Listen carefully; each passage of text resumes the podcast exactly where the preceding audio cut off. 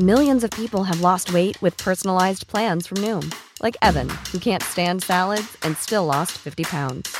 Salads, generally, for most people, are the easy button, right? For me, that wasn't an option. I never really was a salad guy. That's just not who I am. But Noom worked for me. Get your personalized plan today at Noom.com. Real Noom user compensated to provide their story. In four weeks, the typical Noom user can expect to lose one to two pounds per week. Individual results may vary.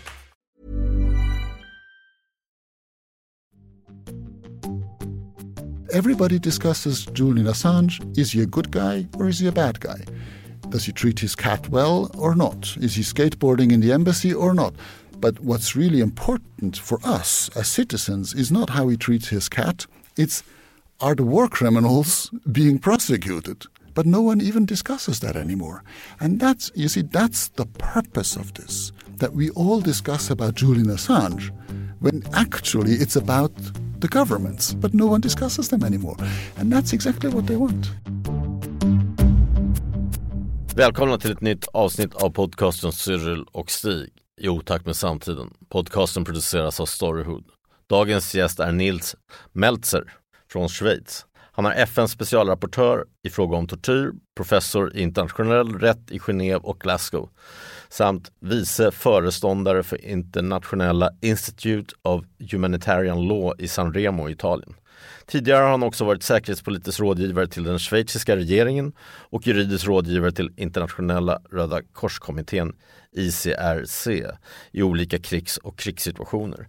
Nu är han aktuell med boken Fallet Julian Assange, en historia om förföljelse utgiven av Karneval förlag som handlar om hans tid som FNs rapportör i fråga om mänskliga rättigheter och eh, tortyr där han granskade fallet eh, Julian Assange som man kan säga ledde till att Assange friades från det svenska eh, anklagelsepunkterna om våldtäkt och sexuella övergrepp.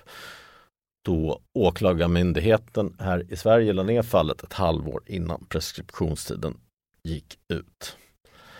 Efter vår gäst kommer jag och Stig fortsätta att prata om den här boken och det här fallet. Glöm inte heller att swisha, för det är inte gratis att göra podd. Swisha nummer 123 535 4857. Jag repeterar. Swish nummer 123 535 4857.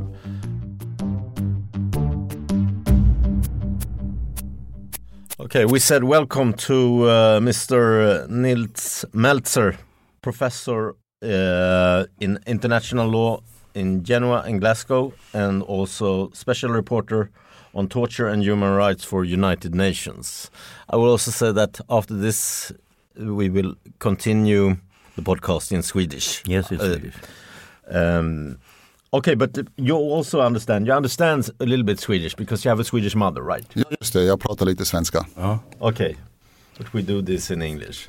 Yes, it, I prefer to do the... yeah. Okay, okay.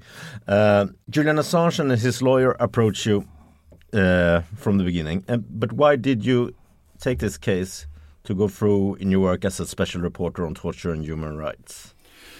Well, thank you for the question because that really was an issue for me in the beginning. Uh, in December 2018, Julian Assange was still at the embassy, uh, Ecuadorian embassy in London. His lawyers first contacted me and asked for my protection uh, of the, my mandate, uh, saying that his living condition in the Ecuadorian embassy amounted to cruel, inhuman, and degrading treatment. And I immediately, almost instinctively, uh, declined.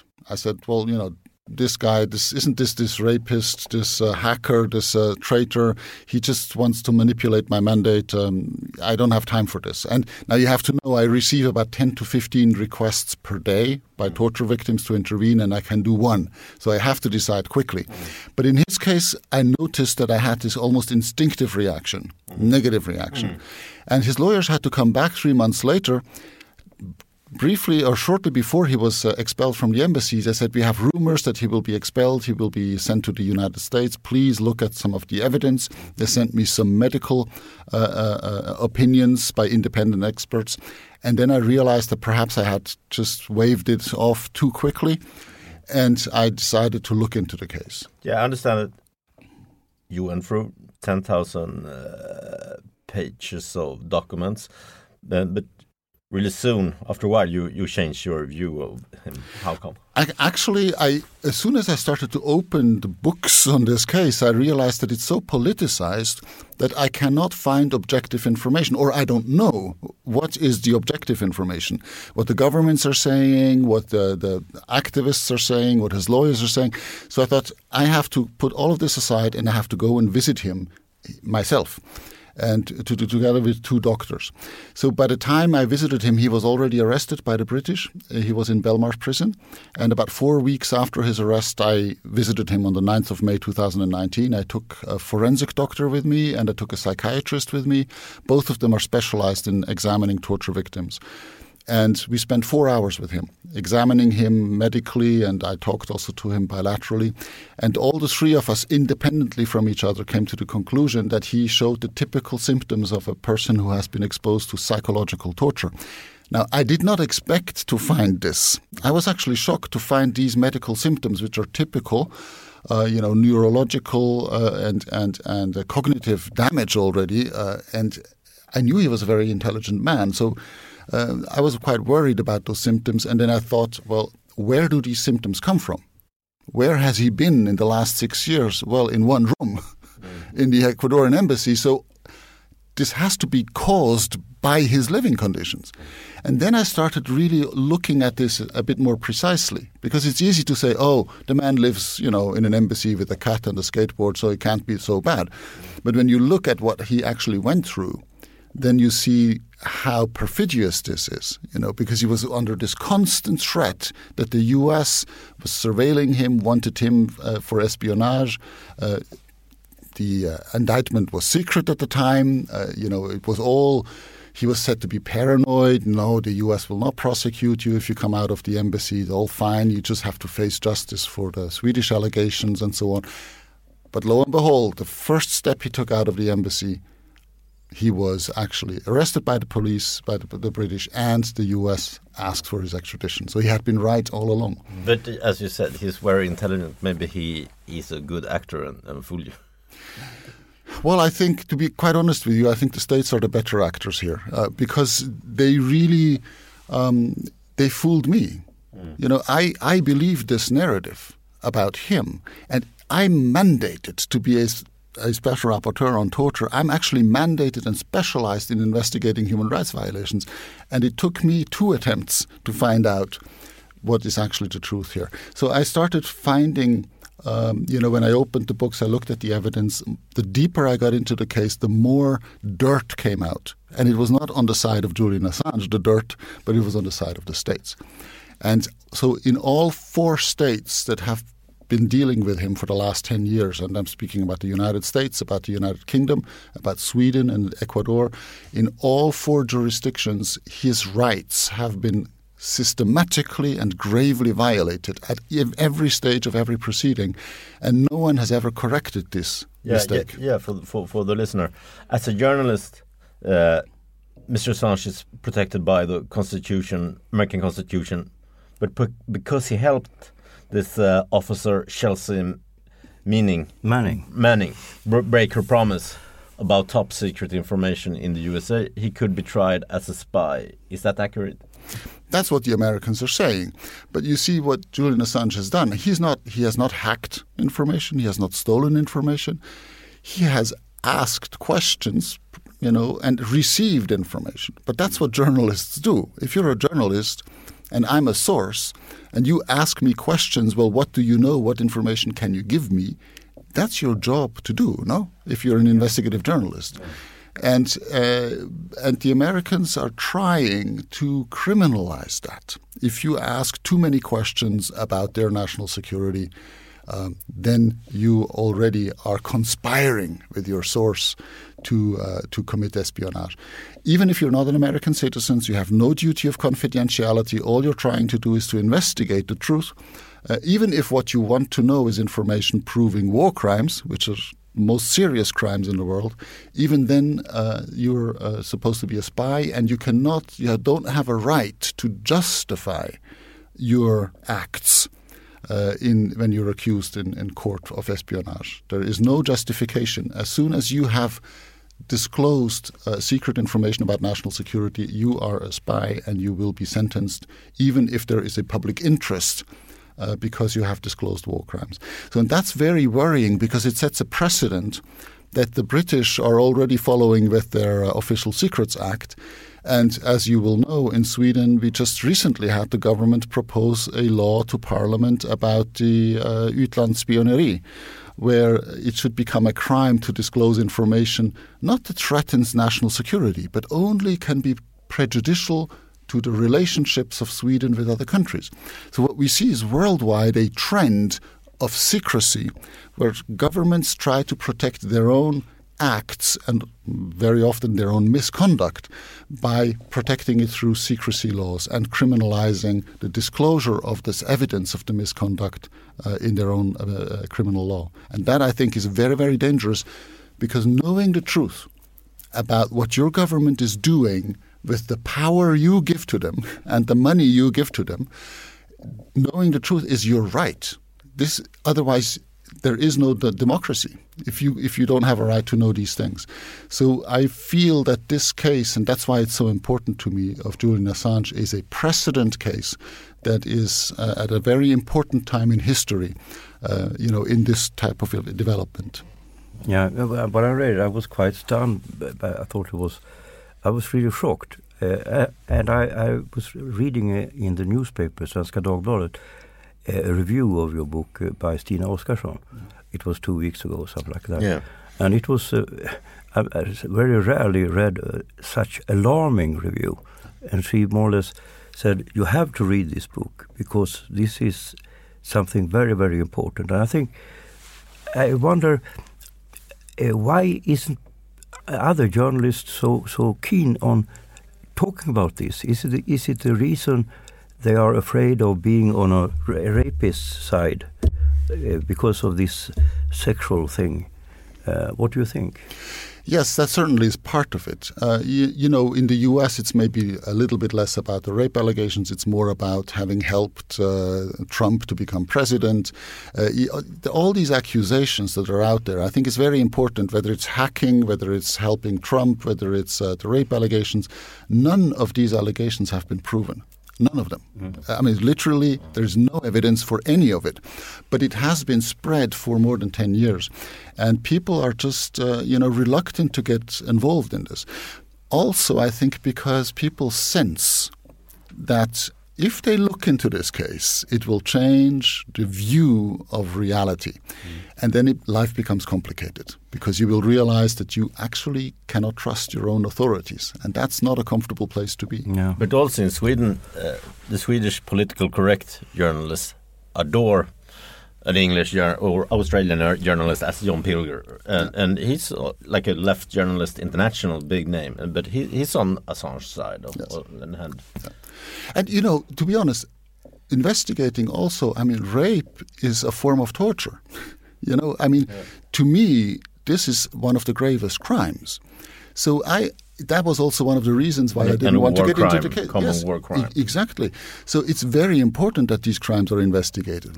But what people don't know is that the Swedish authorities never wanted to really seriously investigate this.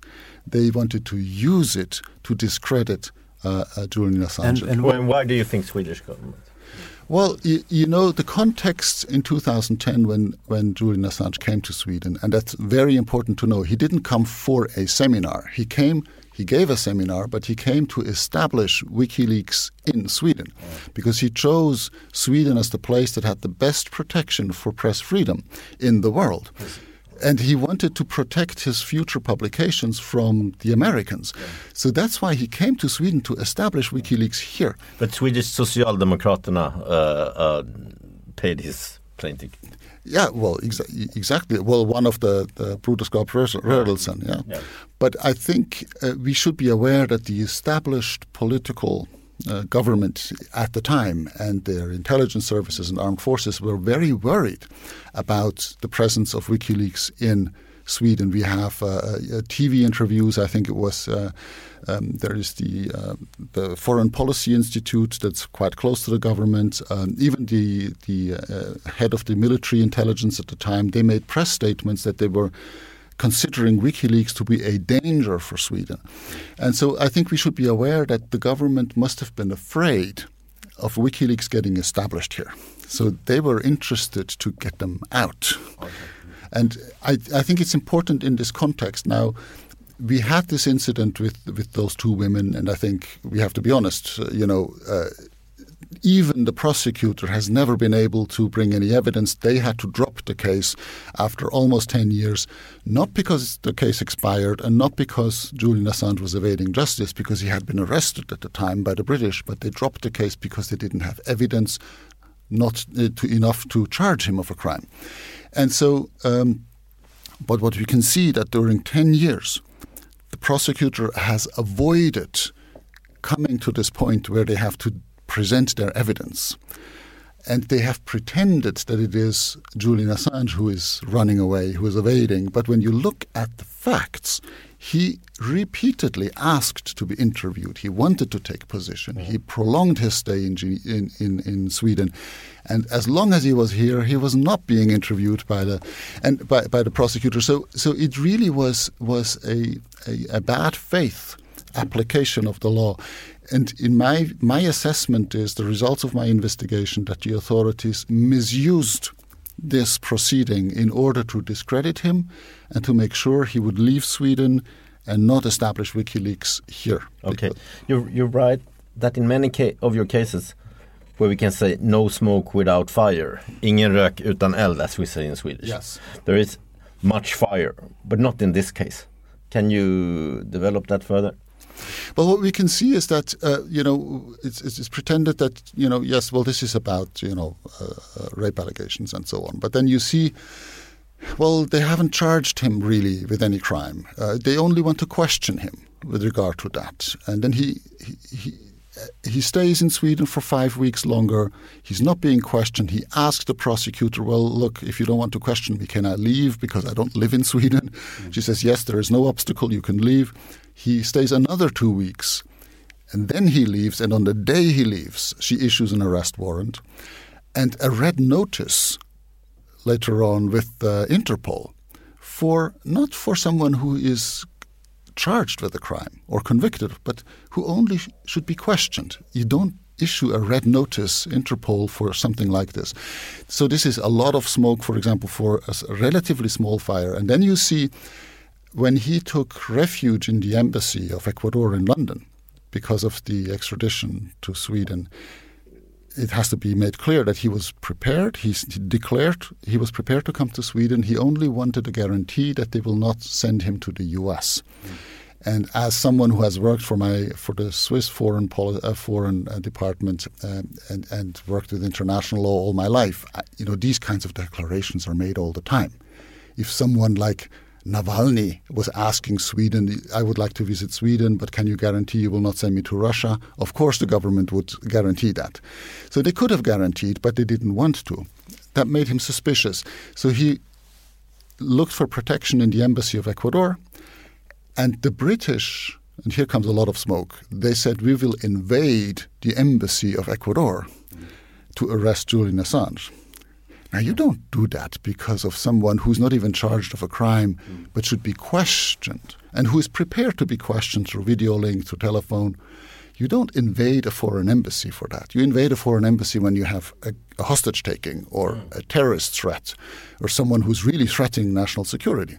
So this shows at what level of threat he was being assessed by the British and also remember there's no British woman involved in this case. Uh, it, it, was the Swedish case was about Swedish women in Sweden.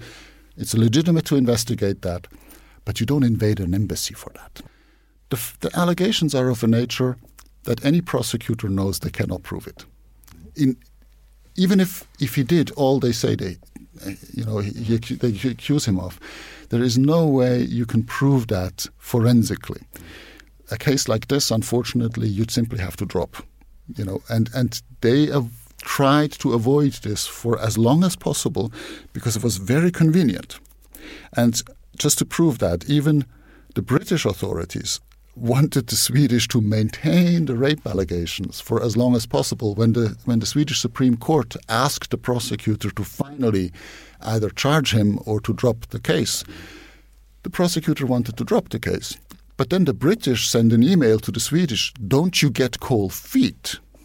Don't stop this proceeding. Why would the British write that? So, so, judging by the way this case has been handled for the past 10 years, do you think there is a conspiracy, conspiracy between uh, or hidden agenda agreement between USA, UK, and uh, Sweden? I mean, conspiracy. Uh, I would use the word collusion. Um, that you, you, all those states have the same interests. They don't want WikiLeaks to be around because WikiLeaks is perceived as a threat because it, it creates a mechanism where whistleblowers can submit anonymously huge amounts of secret information for publication. And if that proliferates, if others do the same, it's very easy to do. Then you have 15,000 WikiLeaks in five years, and that's the end of secrecy. Mm. And I think that's what they were afraid of. And just, you know, the Swedish and the British just as much as the Americans. So that's why they cooperated together to uh, corner Assange in this situation and to make it impossible for him to get out of that trap. Mm. So, do you think that Swedish prosecutor in Gothenburg, Marianne Ny, got secret orders from Swedish or U.S. government? I don't know whether there were any orders. I, I, I can't speak to that because I haven't seen the evidence because of it. It's strange her way of uh, many people in the Swedish government uh, uh, were annoyed by her by the, her way of, well, of handle this case. She refused to hear Assange in England, give him guarantees to not be given over to America, etc.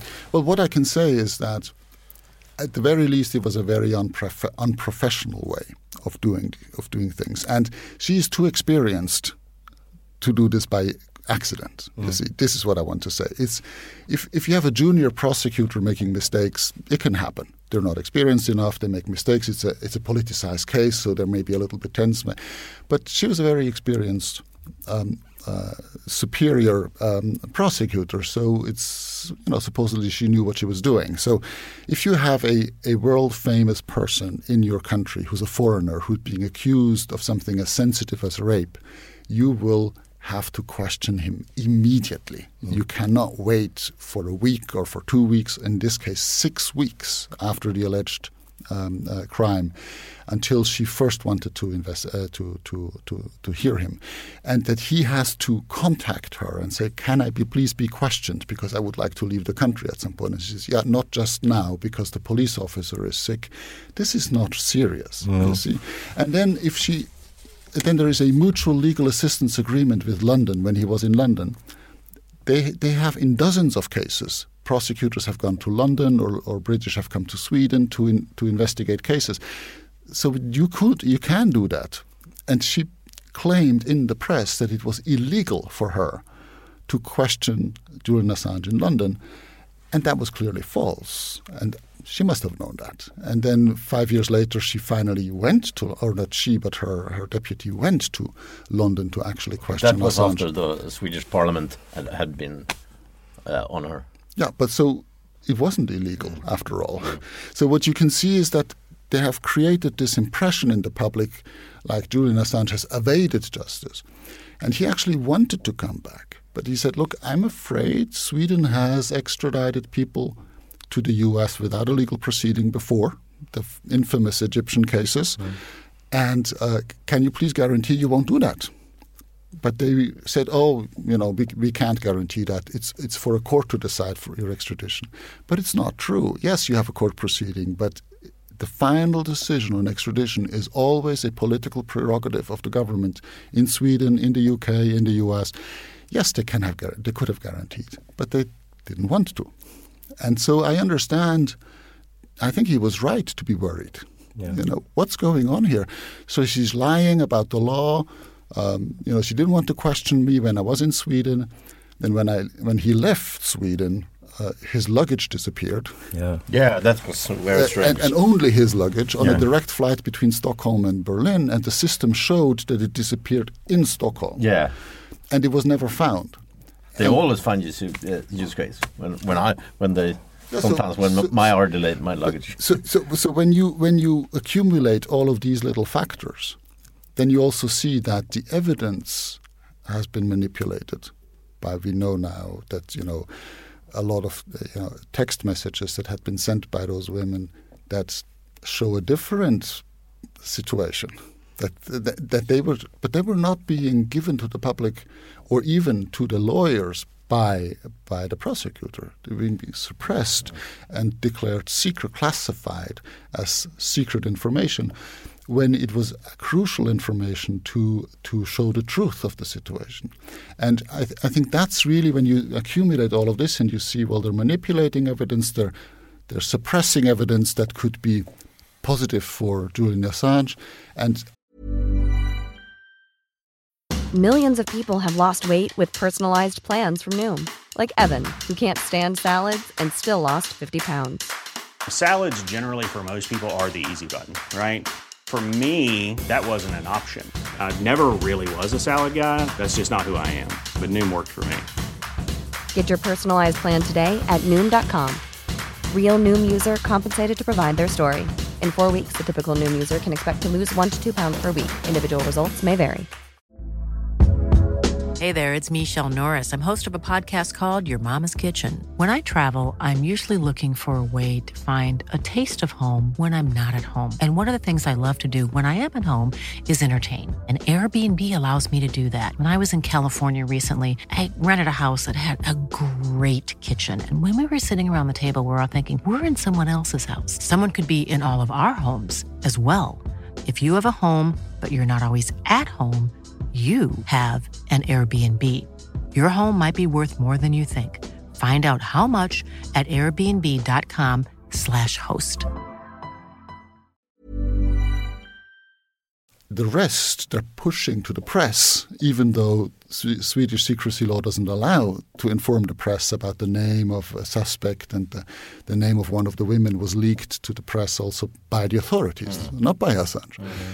And then they were exposed, the women were exposed to this pressure by the press, and they were, you know, stressed and traumatized by this. But this was because the authorities had made it possible to identify them. And that's illegal in Sweden. Mm. Uh, but but somehow it's being presented that this is all about Julian hiding from justice, yeah. and that's I think is is, is really uh, something that we, we we have to be aware of. And the same pattern is followed by the U.S. when it's about hacking, or the DNC leaks that exposed the corruption in the Democratic Party, mm. that then may have supported the Trump election, but. To be honest, those emails that were published were not written by Julian Assange. They were written by Hillary Clinton and her people in the Democratic Party. So if this information, if people think, well, this is corrupt, I don't want to elect her, maybe the public should have known. Mm-hmm. So what's, you know, it, it's it, to me, it's it's really the the job of a journalist to inform the public about misconduct of the authorities. If the authorities then lose political power, well, so be it. That's the point, right? then mm. it's it's really a question of of uh, of understanding what the role of the public of the the, the the, press is as a fourth estate. The press is not here to entertain people; it is here to empower people. Mm. And, but if uh, you compare it with the early '70s and this Watergate thing, yeah. uh, what is the difference between then and now? Something has happened. Yes, uh, in the 70s we had Watergate, we had the Pentagon Papers. Mm-hmm. The U.S. government tried already then to uh, prosecute Daniel Ellsberg, the whistleblower, um, and to prosecute even the, the New York Times. Yeah. And there we had a precedent case by the Supreme Court uh, saying, no, no, this is press freedom. I think since then uh, the, we have developed in the wrong direction. I think one of the big problems is that 9 11 was a big shock and that especially Western states have started to to uh, loosen their checks and balances in order to facilitate counterterrorism. And I understand the motivation, but the problem is, you know, the intelligence services and the police are like watchdogs, guard dogs. You want them to bark at everybody. You know, even the postman when he comes, well, it's better to bark at him than not to bark at the criminal, right? So, but the problem is when you have a watchdog that barks at everybody, you have to have a leash. and what we have done, we have let the intelligence services off the leash, and then they start abusing their power. And and for the listener, uh, we must say that. Uh, what WikiLeaks did uh, mainly to, to change the opinion about the war in Iraq was this uh, video.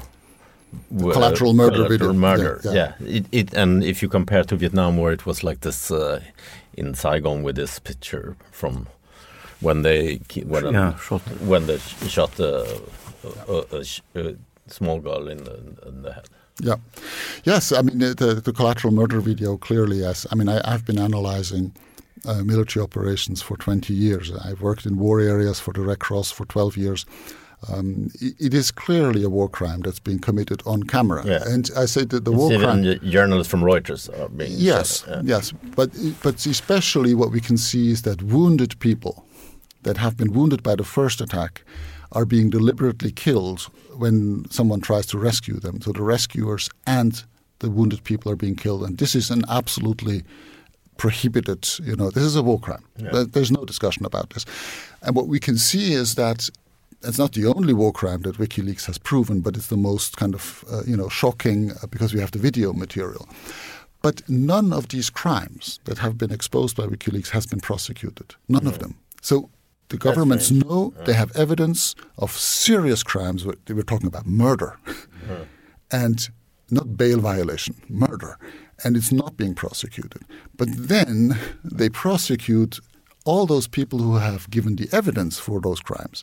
So Chelsea Manning, the soldier who gave the information to the WikiLeaks, uh, Assange is being, uh, uh, you know, even for the CIA torture, the only CIA agent who has ever been prosecuted is John Kiriakou, who's the one who informed on television about the program, the whistleblower. So it's always the whistleblowers and the journalists who give the evidence for the crime. The mm. witness for the crime is being mm. prosecuted, but the criminal not. Mm. And that is, I think, uh, It's a- against the constitution. Yes, it, well, it's uh, uh. against every, every Yeah. principle of justice. Yeah, Uh, and what this means is that the criminals become justified and they think that they're entitled to protection by the law. We had just these uh, recently the scoop in the Yahoo article where uh, where an investigative journalist team uh, uh, interviewed I think 30 CIA agents uh, previous ones, and they confirmed that there had been discussions of kidnapping and even assassinating Assange in the CIA in 2017. And then Mike Pompeo, who used to be the CIA director at the time, in an interview said that these people should be prosecuting pr- prosecuted for disclosing this secret information. But it didn't occur to him that these people actually informed about a plan to murder someone.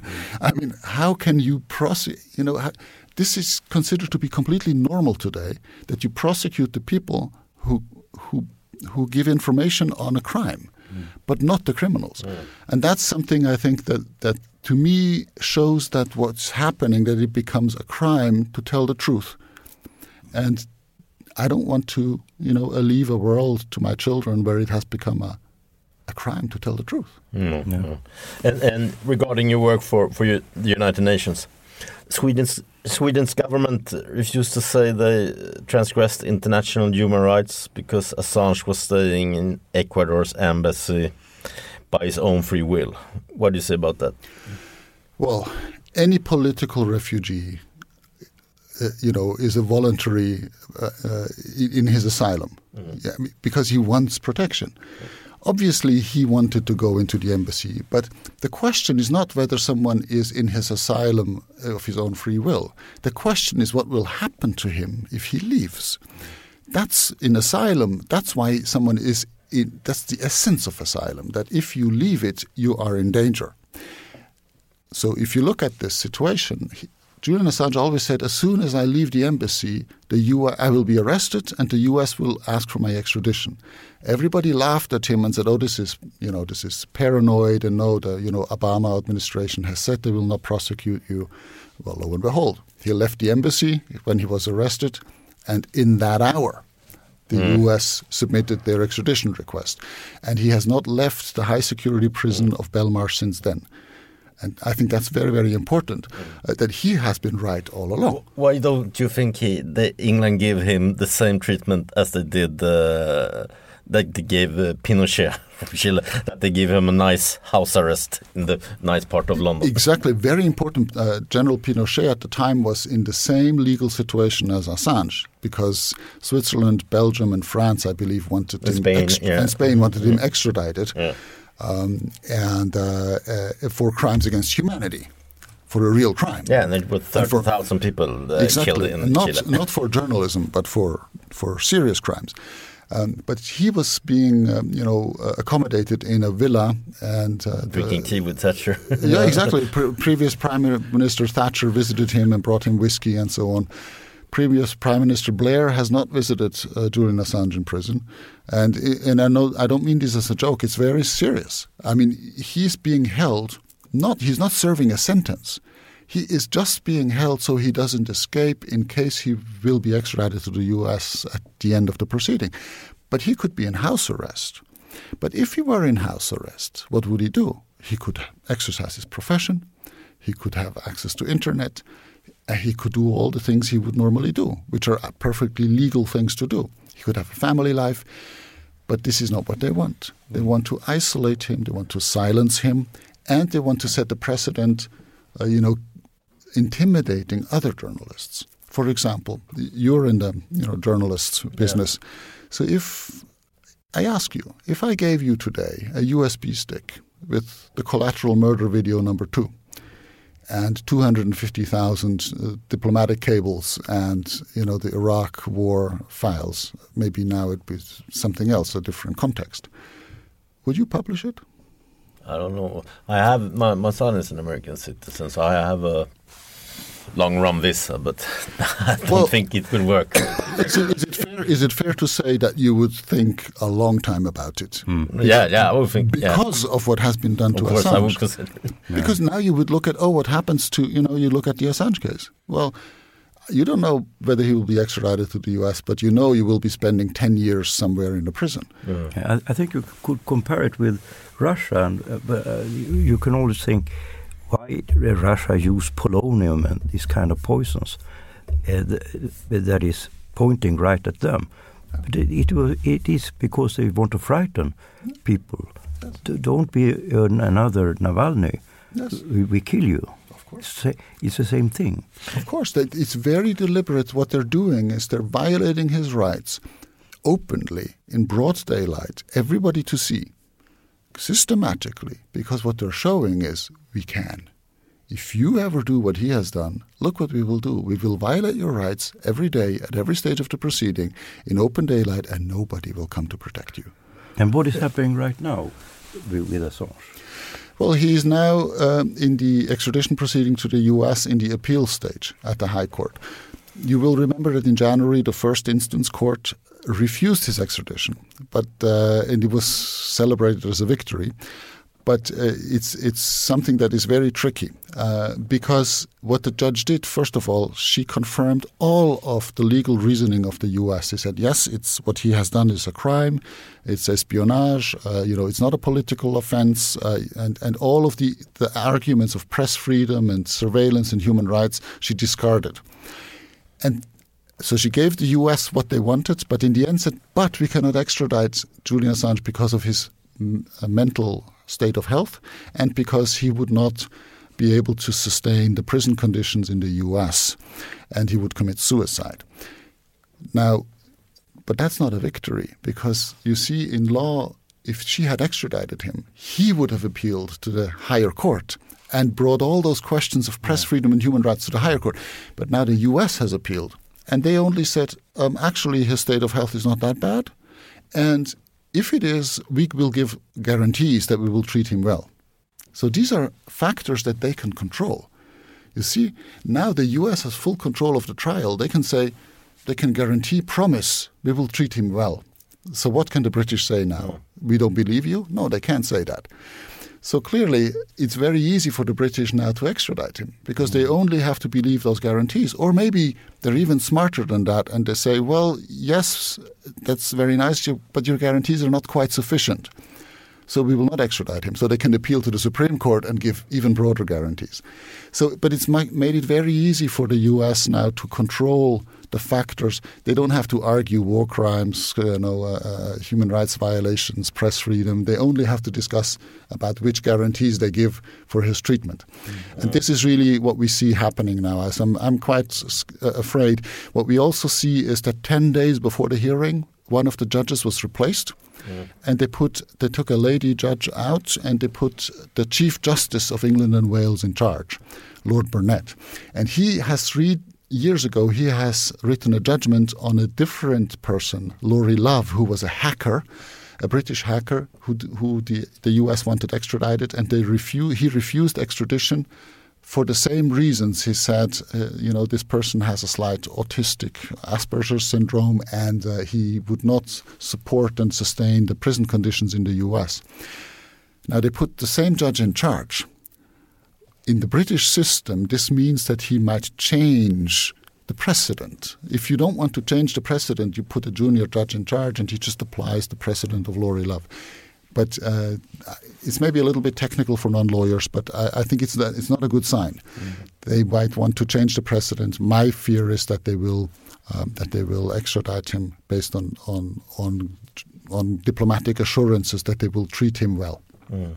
You you you write that Assange is a victim of in the Swedish edition it said uh, statlig instrumentalisering. I, I, think you have written in English then governmental instrumentalization. I really I don't know exactly what you mean with that. What, well, what do you I, mean? I, I mean, if we're speaking about the Swedish case, I think that both Assange and the two women that we're talking about have been instrumentalized. They have been used, exploited by the political authorities for political purposes. Yeah. So it was not about investigating rape. It was really about using this this allegation and maintaining it at a at a certain level in the consciousness of people for as long as possible. You can also see that, well, that this proceeding was closed about three days after it was opened in the beginning. Mm. It was opened by one prosecutor, and the chief prosecutor comes in and says, "No, this is this is no crime. We will close the proceeding." Then it was reopened by by the uh, överåklagare. Mm. And then it was maintained until 2017. It was closed again a second time. And then it was reopened immediately after he was arrested. Mm. He came out of the prison. The, the, public was interested in him again. Mm. So they reopened the proceeding to say, oh, he's still a rapist. Mm. You see, so this was very important to keep people at a distance from him not to engage with him, not to look behind the curtain of what's actually happening in this case. And uh, it's always about him trying to evade justice. And with this, they could cover up what's actually happening and especially divert attention from, you know, the Julian Assange case really is not about Julian Assange. It's about the states and what has been exposed about their misconduct. But everybody discusses Julian Assange. Is he a good guy or is he a bad guy? Does he treat his cat well or not? Is he skateboarding in the embassy or not? But what's really important for us as citizens is not how he treats his cat. It's are the war criminals being prosecuted? But no one even discusses that anymore. And that's, you see, that's the purpose of this, that we all discuss about Julian Assange, when actually it's about the governments, but no one discusses them anymore. And that's exactly what they want. And you had like uh, with your report, there were like 50 issues or something you had uh, to the Swedish government, but just two weeks after you were finished, they laid down this case. So yes. one can say they freed Assange. Uh, why do you think they were afraid of an investigation? Well, I, I, I think it's a reasonable uh, argument to think that uh, that I mean the. I, I intervened with the Swedish government in May after having visited Julian Assange because I felt that their treatment of the case had contributed to his his ill treatment and persecution. The Swedish government at the time said, "Oh, yeah, you know, we cannot investigate this because we are the government, the foreign ministry. I always have to go through the foreign, foreign minister. That's my contact person in the UN member state. But this case is pending with the prosecutor, and they're independent in Sweden, so we cannot investigate. Now, that's a, a, bogus argument because in every state where I intervene, I intervene with the foreign minister because he's my person of contact. Yeah, you're right. There. But the foreign minister never tortures people. It's always the yeah. the prosecutors and the courts and you know the police. So so they just didn't want to answer. And so I read wrote a second letter and said, look, here are 50 questions. Please clarify point by point why you think this was correct the way the authorities behaved. Now, I deal with 193 states. And I know from experience that when states have good answers, they are keen to explain to you why they yeah. their behavior was lawful. I got a one-page response by Sweden. Mm. We said we have no further observations, no comment, basically, and that usually means that they have something to hide. That's a bad sign. Yeah. yeah, and then six days later they closed the proceeding, which was convenient because my letter was being published by the United Nations. So journalists could pick up those 50 questions and ask the government. But now they could say, oh, the case is closed, it's everything classified. We mm. cannot talk about it anymore. Okay. Yeah. Do you have any more questions? No, okay, okay. The, the, title in English. Uh, well, uh, in English, it's the, it's the trial of of Julian Assange. The English version. Uh, yeah, you have the German title here, Stig. Um, the German title is Der Fall Julian Assange. In English, it will be the trial of Julian Assange. Yeah a story of persecution, and it will be published in February with Verso Books. Okay, okay. Yeah. And in Sweden it's called Fallet Julian Assange, en historia om förföljelse uh, utgiven av Karneval förlag. Mm. Okej, okay. then we thank you for yeah, thank you coming and visit us. Ja, tack så mycket. Ja, okay. Ja, nu har vi suttit här med Nils Meltzer, en väldigt framstående jurist framförallt på den internationella banan och liksom professor i både brittiska kungadömet och Schweiz. Eh, parlamentarismen och juridikens hemländer kan man väl säga. Och FN-observatör. Eh, och han är ju då övertygad om Assange då, det här fallet, hur, att det har behandlats väldigt illa, rättsröta och alla möjliga saker då. Ja, var, för mig var det när jag läste boken nu i helgen så blev jag verkligen chockad över det jag läste. Och jag tycker att det är konstigt att inte, nu när han kommer till Sverige, att det inte har blivit mer uppmärksammat. Eh, att inte de stora tidningarna och Rapport och Aktuellt och sådär, eh, TV4-nyheterna tar upp det här. Därför att det som har hänt med Assange är ju en, en chock för alla som är journalister, alla som arbetar för att ta fram saker eh, som är oegentliga. Det får ju sådana konsekvenser för världens framtid när man kan behandla Assange som man har gjort. Ja, de enda alltså som har skrivit, idag är det den onsdagen den 17 november. De enda som har skrivit om den här boken idag är Stina Oskarsson, Åsa Lindeborg som man då kan säga av eh, de traditionella vänsterjournalisterna ses som förrädare och börjar bli lite deplattformerade eller man ska säga. Det är de enda som har vågat tagit upp det.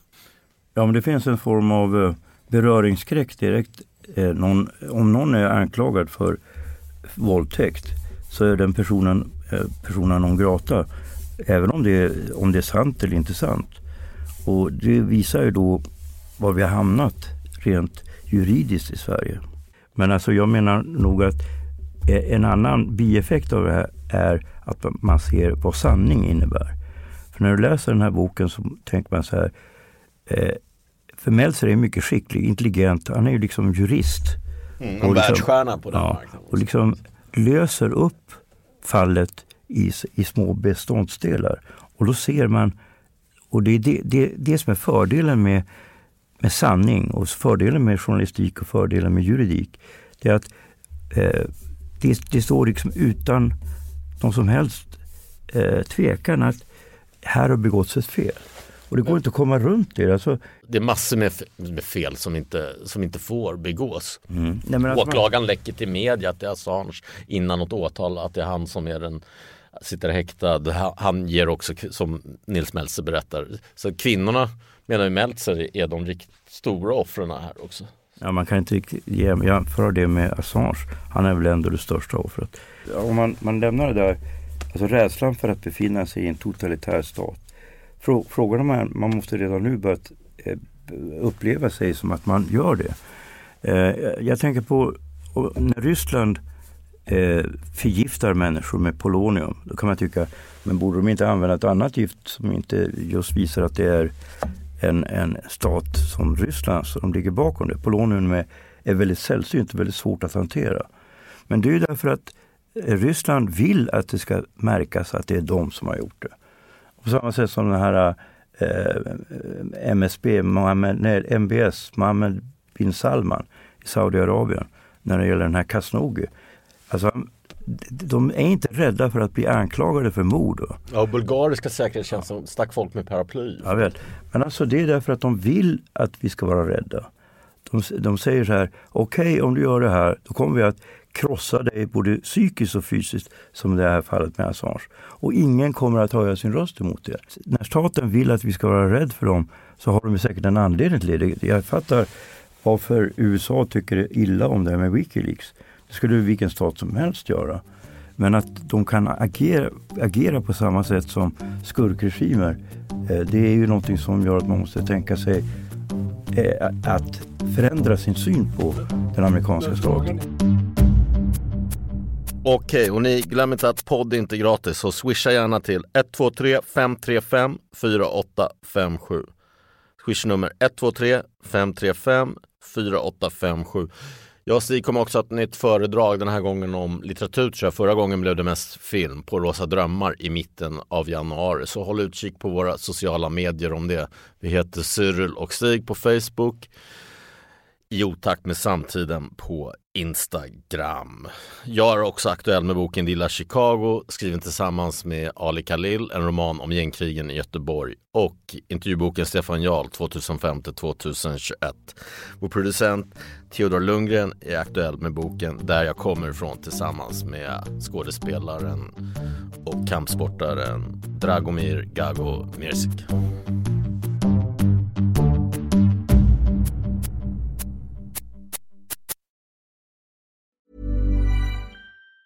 Planning for your next trip? Elevate your travel style with Quince. Quince has all the jet setting essentials you'll want for your next getaway, like European linen, premium luggage options, buttery soft Italian leather bags, and so much more. And it's all priced at 50 to 80% less than similar brands. Plus, Quince only works with factories that use safe and ethical manufacturing practices. Pack your bags with high-quality essentials you'll be wearing for vacations to come with Quince. Go to quince.com slash trip for free shipping and 365-day returns. Even when we're on a budget, we still deserve nice things. Quince is a place to scoop up stunning high-end goods for 50 to 80% less than similar brands. They have buttery soft cashmere sweaters starting at $50, luxurious Italian leather bags, and so much more. Plus, Quince only works with factories that use safe, ethical, and responsible manufacturing. Get the high-end goods you'll love without the high price tag with Quince. Go to quince.com slash style for free shipping and 365-day returns.